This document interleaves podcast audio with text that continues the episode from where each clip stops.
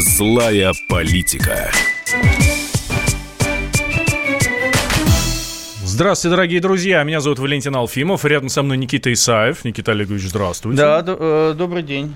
Да, добрый. Это программа «Злая политика», как вы понимаете. Программа про чиновников, которые не дают нам нормально жить, мешают и так далее. Ну, в общем, все, что касается политики, и не только, об этом поговорим мы сегодня. Ну, собственно, как и... Собственно, как обычно. Да. Что должно было бы поменяться вообще в этом деле? Политики вроде как нет, но есть она только у нас, и есть она только злая. Ну что, давай поговорим. У нас есть темы какие-то, которые, как я понимаю, на прошлом деле весьма резонировали. И, да, в первую очередь это убийство Ибрагима Эльджаркиева. Это глава Центра по противодействию экстремизму Республики Ингушетия. Громкое убийство, которое произошло в Москве в субботу вечером. Заказное, по-моему, совершенно очевидно. Он и его брат погибли, соответственно, приехали они домой. Ну, давай попробуем понять вообще, что это значит, почему это носит столь значимый резонанс, что такое Центр по борьбе с экстремизмом в Ингушетии, вообще, что такое Центр по борьбе с экстремизмом, и так далее. Собственно, с лета у нас вошло такое понятие в обиход, так называемые эшники, да, то есть вот сотрудники полиции, сотрудники Министерства внутренних дел, которые ходят в гражданки и в основном отметились на летних вот мероприятиях. Это бойцы такого невидимого фронта, люди, которые следят за, собственно, отсутствием экстремистских вещей на согласованных, несогласованных акциях и так далее.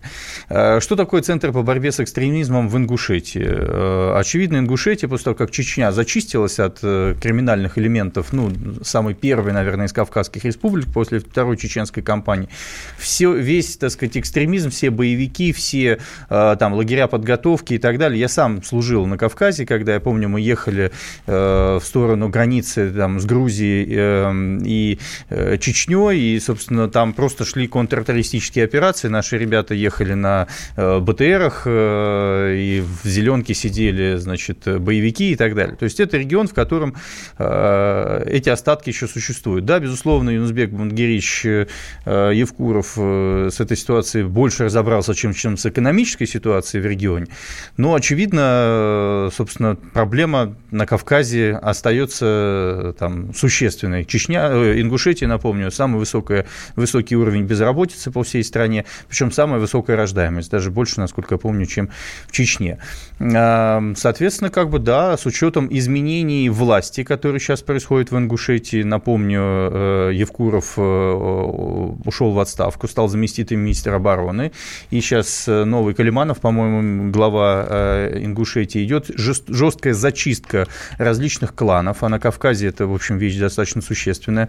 Многие из этих кланов, безусловно, имеют криминальный оттенок и финансируются из криминальных источников. Многие из силовиков покрывают эту историю, очевидно, это нужно понимать.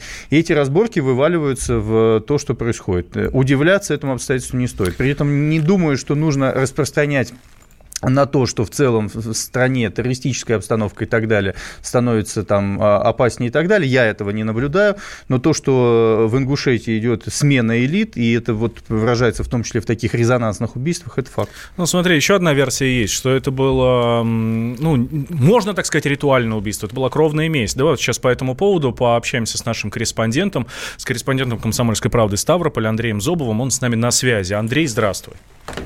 Здравствуйте. Расскажи, пожалуйста, вот про эту версию, про кровную месть, откуда она вообще взялась, почему, кому Эльджаркиев перешел дорогу? Ну, дело в том, что в Ингушетии действительно, как вы сказали, есть несколько достаточно влиятельных кланов, и я хочу акцентировать внимание, пока эта версия и версия неофициальная, но все же...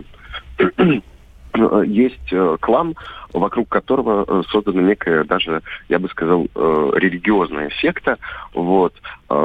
Секта создана еще там проповедником в XIX веке, вот, вокруг его мыслей. Вот. И секта отличается особой закрытостью.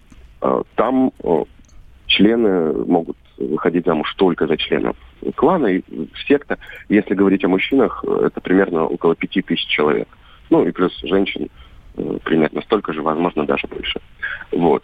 И у этой секты одного из членов самого клана, стоящего в центре этой секты, в 2018 году, в декабре 2018 года, жестоко убили. Тоже выглядит это убийство как заказ. Вот. И после этого, собственно, стали подозревать, ну, как бы члены клана стали подозревать, никаких официальных, опять же, подтверждений нет, что за этим может стоять Центр по противодействию экстремизму. Уже буквально через 2 недели, в январе, на него было совершено, собственно, Эльджаркиева было совершено первое покушение, его на границе с Чечней догнала «Лада», из нее стали стрелять из автомата, 3 человека были ранены из его охраны, 1 погиб. Вот. И, собственно, после этого Эльджаркиев был под госзащитой, ездил только на бронированной машине. В общем, его охраняли достойно, но на выезде из Ингушетии он оказался беззащитен и приехал в гости к своему брату. Скажите, а как вы считаете, почему столь резонансно это убийство сейчас рассматривается в стране? Поскольку убийство сотрудников при исполнении, в том числе правоохранительных органов и так далее. Вот мы 4-й день уже держится это в повестке. Как вы считаете, с чем это может быть связано? Ну, мне кажется, что за последнее время в повестке не было убийств таких высокопоставленных чиновников Центра по противодействию экстремизму.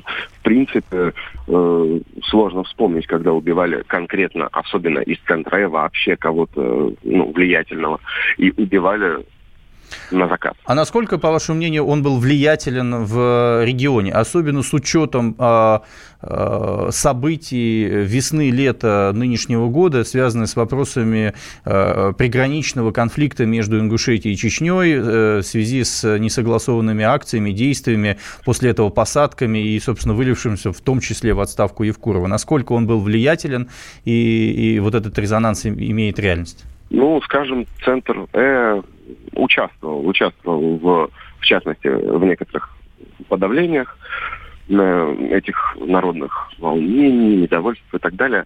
Поэтому, естественно, это была очень влиятельная фигура. Кроме того, нужно сказать, что его предшественника Хамхоева посадили за пытки, в общем-то, и за то, что у него... в центре умер человек от пыток. Забитым. Очень вот. Коротко. А что значит они участвовали? Вот были действия, было моление совместное, в том числе с сотрудниками внутренних дел, которые происходили на центральной площади в Магасе.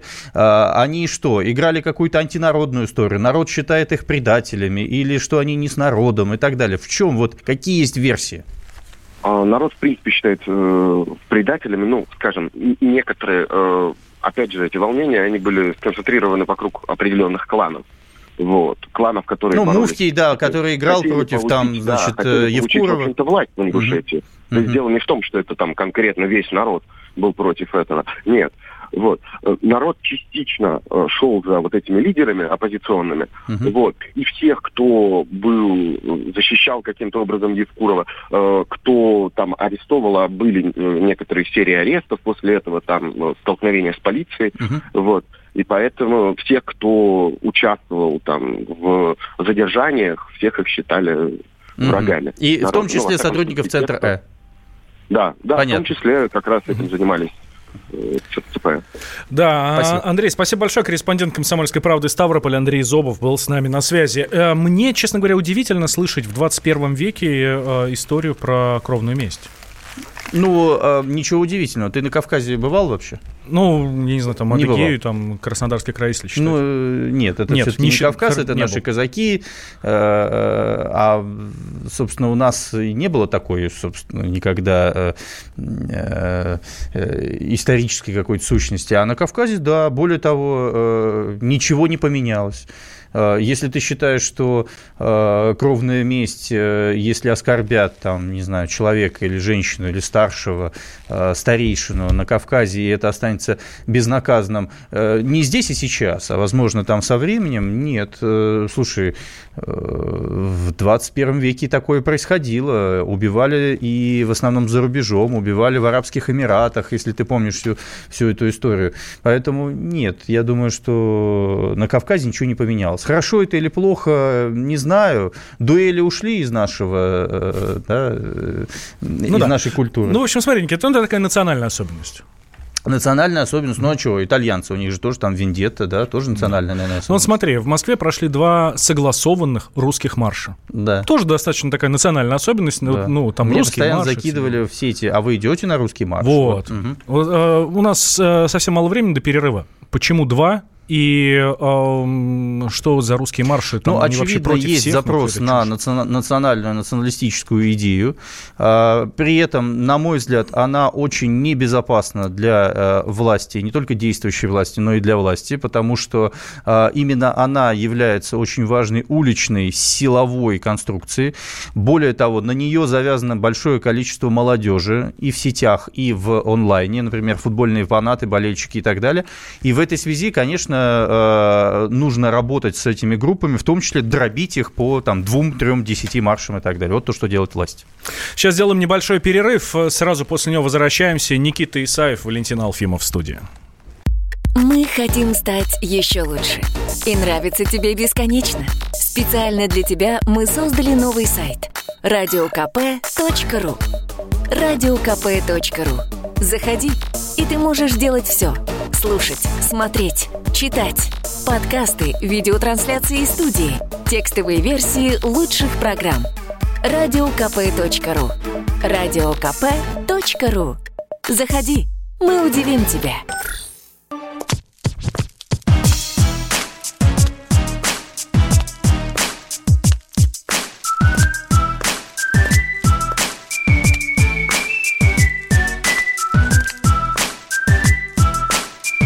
Злая политика. Возвращаемся в прямой эфир радио «Комсомольская правда». Никита Исаев, Валентин Алфимов. Угу. Смотрите, бывшего кандидата в губернатора Приморья Андрея Ищенко, мы очень хорошо, я думаю, должны помнить с вами этого... рыжего парня. Этого господина, да. Он чуть не выиграл во втором туре выборов в сентябре. Говорят, выиграл. Ну, он говорит, выиграл. Ну, безусловно. Он себя называл красным губернатором. У него есть телеграм-канал «Красный губернатор». Так и называют. На самом деле, да, история следующая. На днях его лишили членства в партии, в Коммунистической партии Российской Федерации, от которой он, собственно, участвовал в выборах, как технический кандидат год назад на выборах губернатора Приморского края во Владивостоке. Есть люди, которые не знают, что такое Приморский край, кто-то считает, что это вообще Дальний Восток, кто-то не отождествляет Приморье с Владивостоком и так далее. Ну, собственно, есть Приморский район, Новороссийский, например, и так далее. Так вот, он там выиграл, никто ему не предсказывал победу, он был таким исторически фриком, таким рыжим ребенком большим, который всем говорил, что он, дедушка ему сказал, что он станет губернатором Приморского края когда-то, а дедушка был коммунистом каким-то, значит, еще не при, значит, Зюганове, а еще при тех, которые вот там, Горбачев и Брежнев. Вот. И вот он, значит, на этом хайпе, на этом протесте, на этом большом оппозиционном настроении, которое есть в регионе, он победил. Ну, как победил? То есть, помните, в первом туре он проиграл, во втором у них он шел впереди, а буквально за там несколько минут им, так сказать, у его конкурента от Кремля, который был Тарасенко, вдруг на 7% увеличился, значит, результат. И, собственно, Ищенко вроде проиграл. Но потом Москва вмешалась, выбор отменила, потому что были нарушения со всех сторон и так далее. И вот он молчал целый год, и все говорят, это как Грудинин, да, вот молчит и все, и все говорят, а где Грудинин? Вроде он там тут нам наобещал, что он станет оппозицией, он возьмет власть, уж если не сейчас Путина победит, то когда-то он победит. Ищенко тоже говорил, что я, значит, вот когда-то вот, и ушел на год в молчанку. Я тоже победю. И ушел на год в молчанку. И вот буквально, я же был 3 недели назад в Приморье, перед моим приездом в Приморье, когда я начал жесткую критику действий власти за обещания, которые они давали год назад в рамках популистской избирательной кампании, Олега Кожемяка, действующего губернатора, который победил, собственно, во втором переигранной как бы ситуации, возбудился Ищенко. Причем возбудился очень странно. Он начал всех оскорблять, и в том числе меня, в том числе почему-то Грефа, почему-то, значит, папу Римского, по-моему, что-то обращался к Дональду Трампу на английском языке, рассылал моим знакомым предложения там про занятия сексом и так далее. Ну, то есть вот такие какие-то вещи пошли. Это было, это казалось, что это уже носит несколько... Ну, это болезнь, да, наверное. Ну, не только непрофессионализм. Да. Вот. И коммунисты, мне пишут, московские коммунисты, мне сейчас, мои знакомые, там, товарищи, говорят, ох, как хорошо, что он не выиграл. А вы представляете, вот этот человек стал бы губернатором Приморского края. Стратегического региона, в котором завязано огромное количество интересов, где проживают, ну, весьма интересные люди, которые явно достойны того, чтобы их представлял другой человек. И это к вопросу о том, что избирательная система прогнила настолько, что нам направляют вот этих вот технических кандидатов, в конечном итоге получаем, хоть и, так сказать, с опозданием их вскрытие, да, что они из себя представляют. Это, конечно, позорная вещь. Среди прочего, коммунистов особенно возмутили обвинения в том, что решение не выдвигать Ищенко кандидатом от партии на повторных выборах в Приморье было якобы сделано за 30 серебряников. Об этом он написал у себя в Телеграме, вот в том самом. Кроме того, опубликовал Ищенко коллаж по мотивам фильма «Пираты Карибского моря». Там рядом с головами повешенных на висельце были подписаны фамилии руководителей краевой организации КПРФ. Ну, я не знаю, что это такое. КПРФ обиделись, и, естественно, его из партии исключили. Я не знаю, что такое обиделись. Надо, наверное, понимать, кого они берут. Может быть, справки у них брать какие-то медицинские. Ну, это человек хамло, человек, не являющийся политиком даже в том виде, в котором люди иногда хотят видеть народного какого-то человека, их понимающего. Я вот, например, козу доил позавчера. И уже телеграм-канал в Ярославле, под Ярославлем. И уже телеграм-каналы написали, вот политтехнологии, вот Исаев приехал, подоил козу в Ярославле и провел в Рыбинске совещание по экологии. Мне вспоминается фильм «Домашний арест», сериал, да, где губернатор тоже фотографировался с клюшкой и так далее. Вот его нарядили, выкатили, он клюшку в руки взял, сфоткали, и он разделся. Нет, я реально, правда, подоил козу Катю, вислоухую козу, это правда.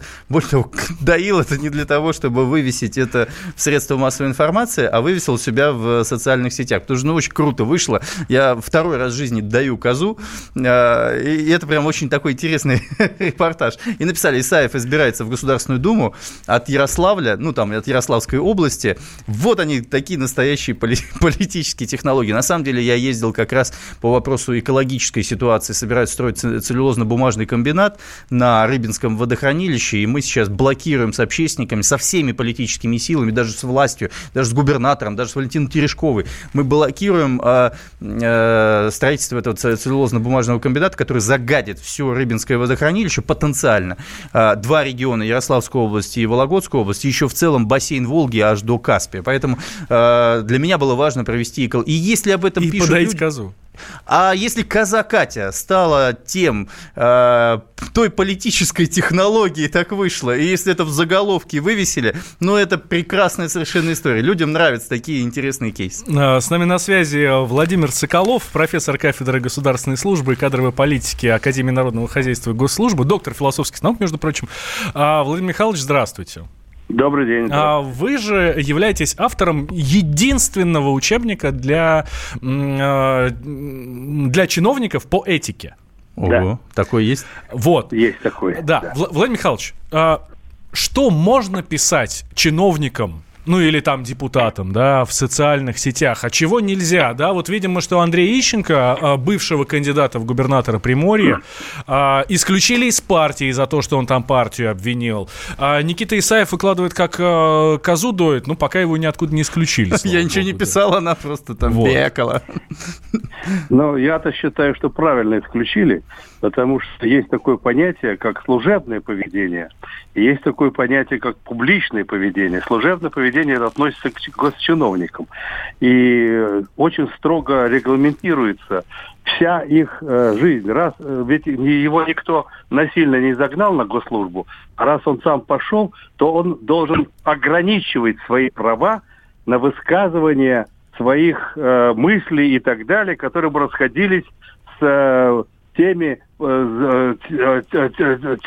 проблемами, которые обсуждаются в народе и так далее. Ну, во-первых, позвольте, он не на госслужбе, он депутат. Да, он не на госслужбе, но он политик. Да. Это уже имеет отношение к публичному. А разве вы не считаете, есть такое понятие, любой пиар хорош, кроме некролога? Не кажется ли вам, что таким образом он привлек к себе внимание не только в Приморье, но и по всей стране? И люди такие подумали, ну, действительно, коммунисты, негодяи, молодец, Ищенко, рыжий парень, честно говорит, все. Может быть, это действительно пиар для политиков? Нет, это страшный пиар, потому что это прежде всего роняет авторитет той партии, членом которой является вот этот... Ну, смотрите, второй по популярности в стране политик Владимир Жириновский. Ну, вот недавно в ЦИОМ очередной раз выпустил соответствующие...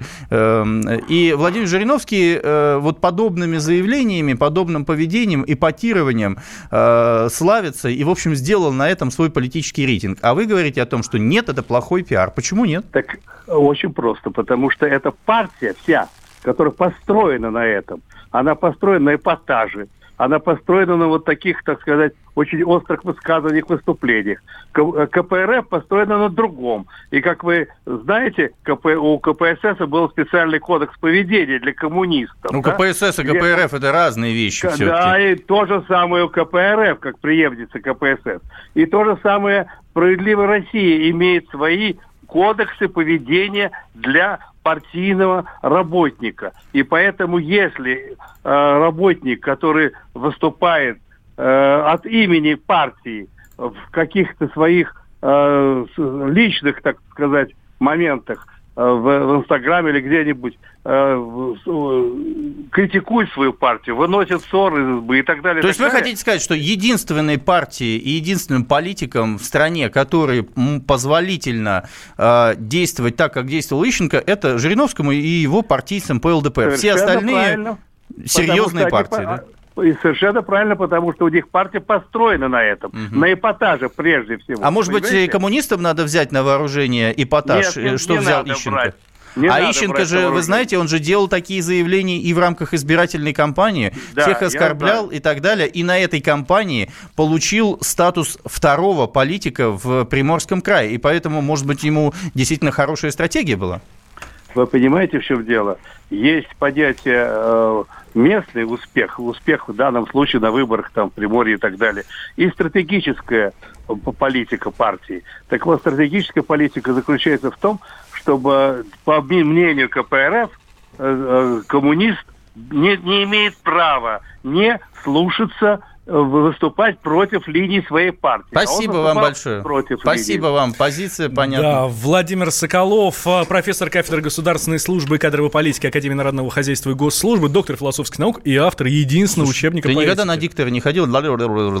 Ехали-наехали. Да? Серьезно? Бывало. Я не знаю, я не понимаю. Я разговаривал в Приморье со всеми и задал вопрос, он что, сошел с ума или что? Они говорят, мы не знаем, что. Я говорю, губернатору там и его окружению говорю, это договор парняк ваш, вы из него дурака сделали. И говорит, нет, мы не имеем к этому никакого отношения.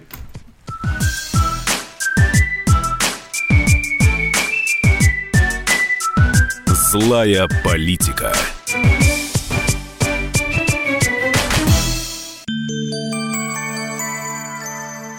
Здравствуйте! Вас приветствует Мария Баченина. Я веду на радио «Комсомольская правда» программу о самом важном – о здоровье. Наша радиостанция объявила уже 4-ю по счету премию «Клиника года». В конкурсе, проверенным временем и профессиональным сообществом, участвуют лучшие медицинские учреждения страны. Заявите и вы о себе, и о своей клинике. Рецепт простой. Наберите в поисковике «Клиника года», узнайте подробности, и премия ждет вас. Позаботимся о здоровье вместе.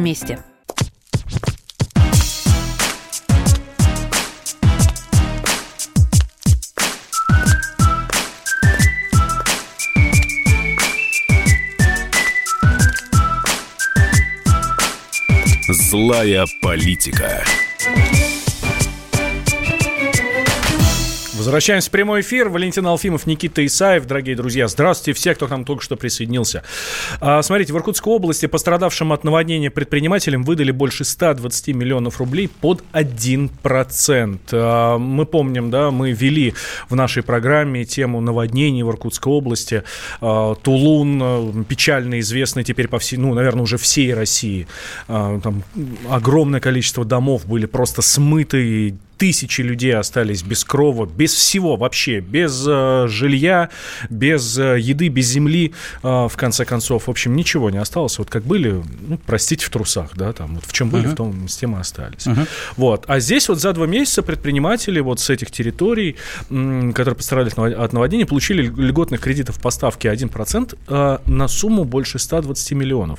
Вот, смотри, важно, да? Как сообщает пресс-служба губернатора региона Сергея Левченко, такой мерой поддержки воспользовались 35 предпринимателей из Тулуна, или, как местные говорят, Тулуна, 10 из Нижнеудинска, по 4 из Тайшетского района Ичуна и еще 2 из Тулунского района. Ну, что я тебе могу сказать? Печально, что нам приходится несколько месяцев обсуждать вообще вопрос компенсации людям в результате наводнения. Поверь мне, подобная ситуация касается не только наводнений в Иркутской области и в Красноярском крае, которое было в этом году, и в Забайкалье в прошлом, и это не только наводнения, другие стихийные бедствия. Мне кажется, должно происходить на неком автоматическом режиме. Есть регламент, есть понимание, что гидрометеоцентр фиксирует, что это было стихийное бедствие, в результате которого люди, которые там предоставляют соответствующие справки об утрате там, жилья, так сказать, об иных имущественных потерях, или, там, не дай бог, еще и жизни, здоровья, если подвергнуто было, то это должно происходить автоматически. Насколько я помню, там было 3 аж информационных сообщений в течение 2 месяцев, когда Путин говорил: вот вы там опять не заплатили, а вот заплатите. Позорная, конечно, ситуация. Да, президенту приходилось разбирать, почему не заплатили там 10 тысяч рублей. 10 тысяч рублей. Ну, 10 президент, рублей. Кстати, вмешивался. Я повторяю, в прошлом году я вмешивался в Забайкалье, когда губернатор и Пентагон, они называют администрацию Забайкальского края. Потому что неприступная? Не знаю, потому что, наверное, по телевизору им вдалбливают, что Пентагон, об этом говорят больше, чем, так сказать, о внутрироссийских проблемах, и поэтому, наверное, они имеют в виду это.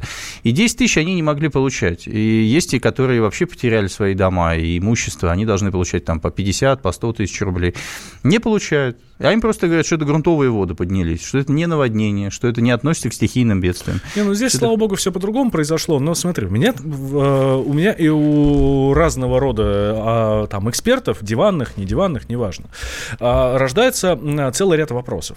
Смотри, льготные кредиты под 1%. То есть это государство помогает, правильно? Ну, да. Окей, почему тогда под 1%? Почему вообще не беспроцентный? Ну, 1% – это, в общем, символическая цифра. Так зачем она нужна? Во-вторых, скорее всего… Символ того, что не может государство бесплатно дать денег, чтобы восстановить? В долг! Дайте под 0%, ну, попросить, ну, пускай вернут там через какое-то время. Слушай, я думаю, об 1% мечтают все. И поэтому то, что под 1% дали 120 миллионов, я думаю, что это нормальная совершенно история. Другое дело, 120 миллионов – это реальная потребность тех людей, которые обратились. Просто напомню, что в этот раз в информационные ресурсы попало обращение предпринимателей, которые сказали: да, вы заботитесь в соответствии с своими регламентами или лишь только об уничтожении имущества обычных граждан, не имеющих там предпринимательских инициатив, а мы потеряли бизнес. Мы потеряли бизнес, который работает, в том числе обеспечивая налогами регион, обеспечивая там рабочие места и так далее, социальную ответственность зачастую, которую несет на себе это.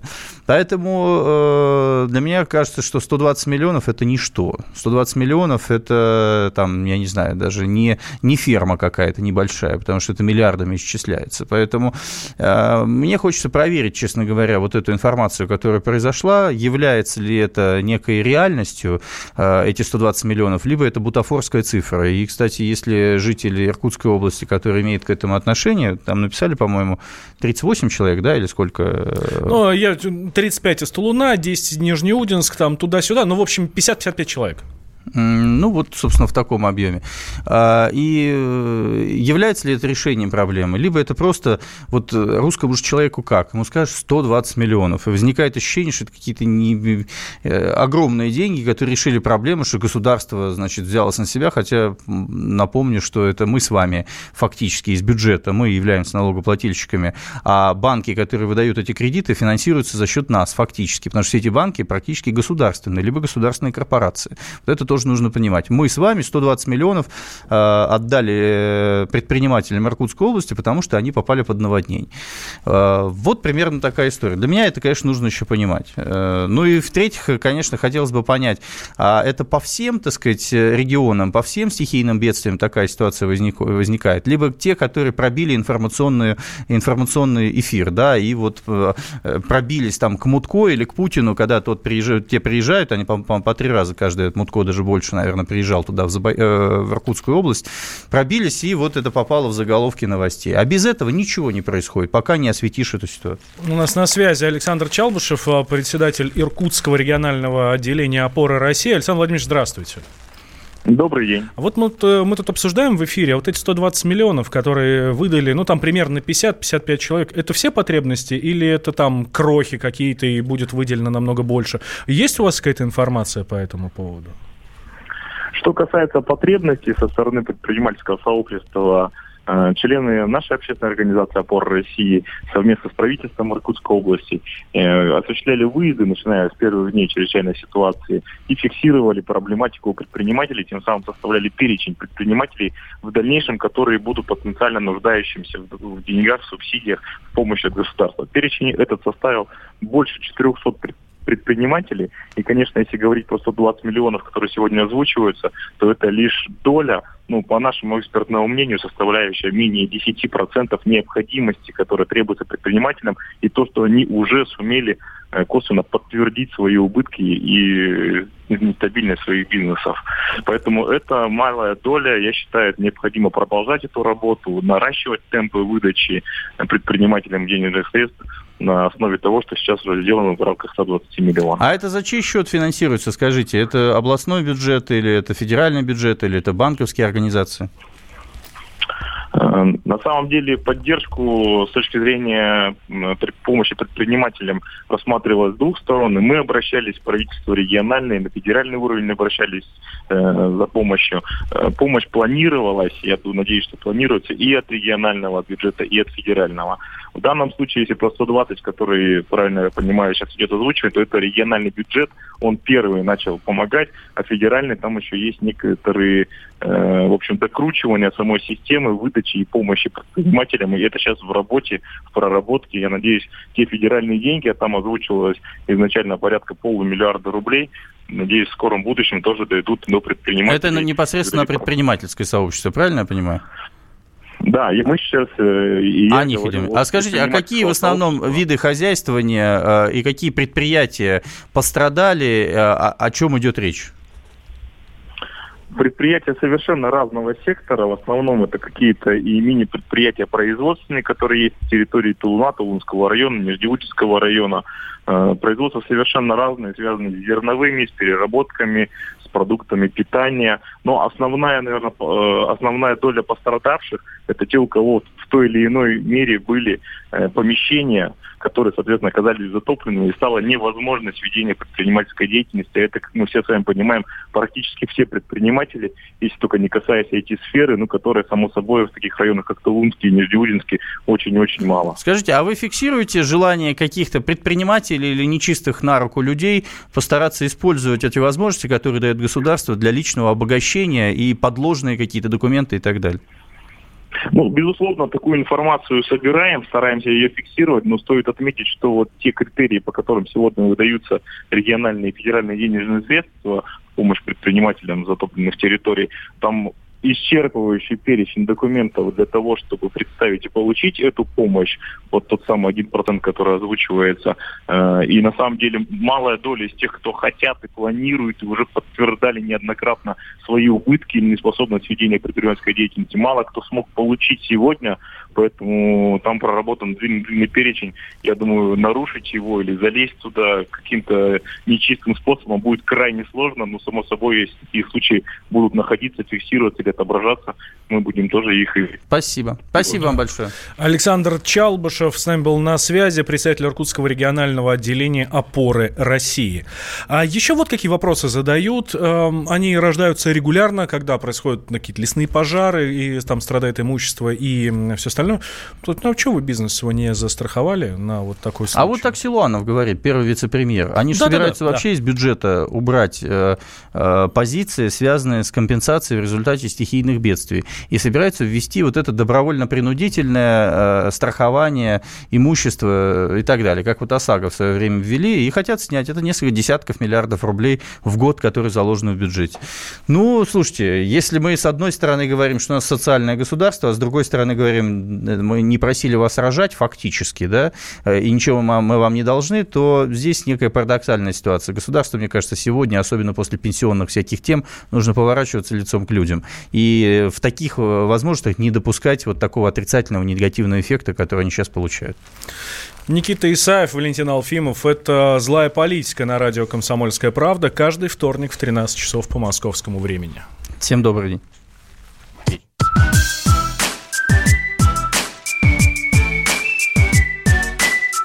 Злая политика. Мы хотим стать еще лучше. И нравится тебе бесконечно. Специально для тебя мы создали новый сайт RadioKP.ru. RadioKP.ru. Заходи, и ты можешь делать все: слушать, смотреть, читать, подкасты, видеотрансляции из студии, текстовые версии лучших программ. RadioKP.ru. RadioKP.ru. Заходи, мы удивим тебя.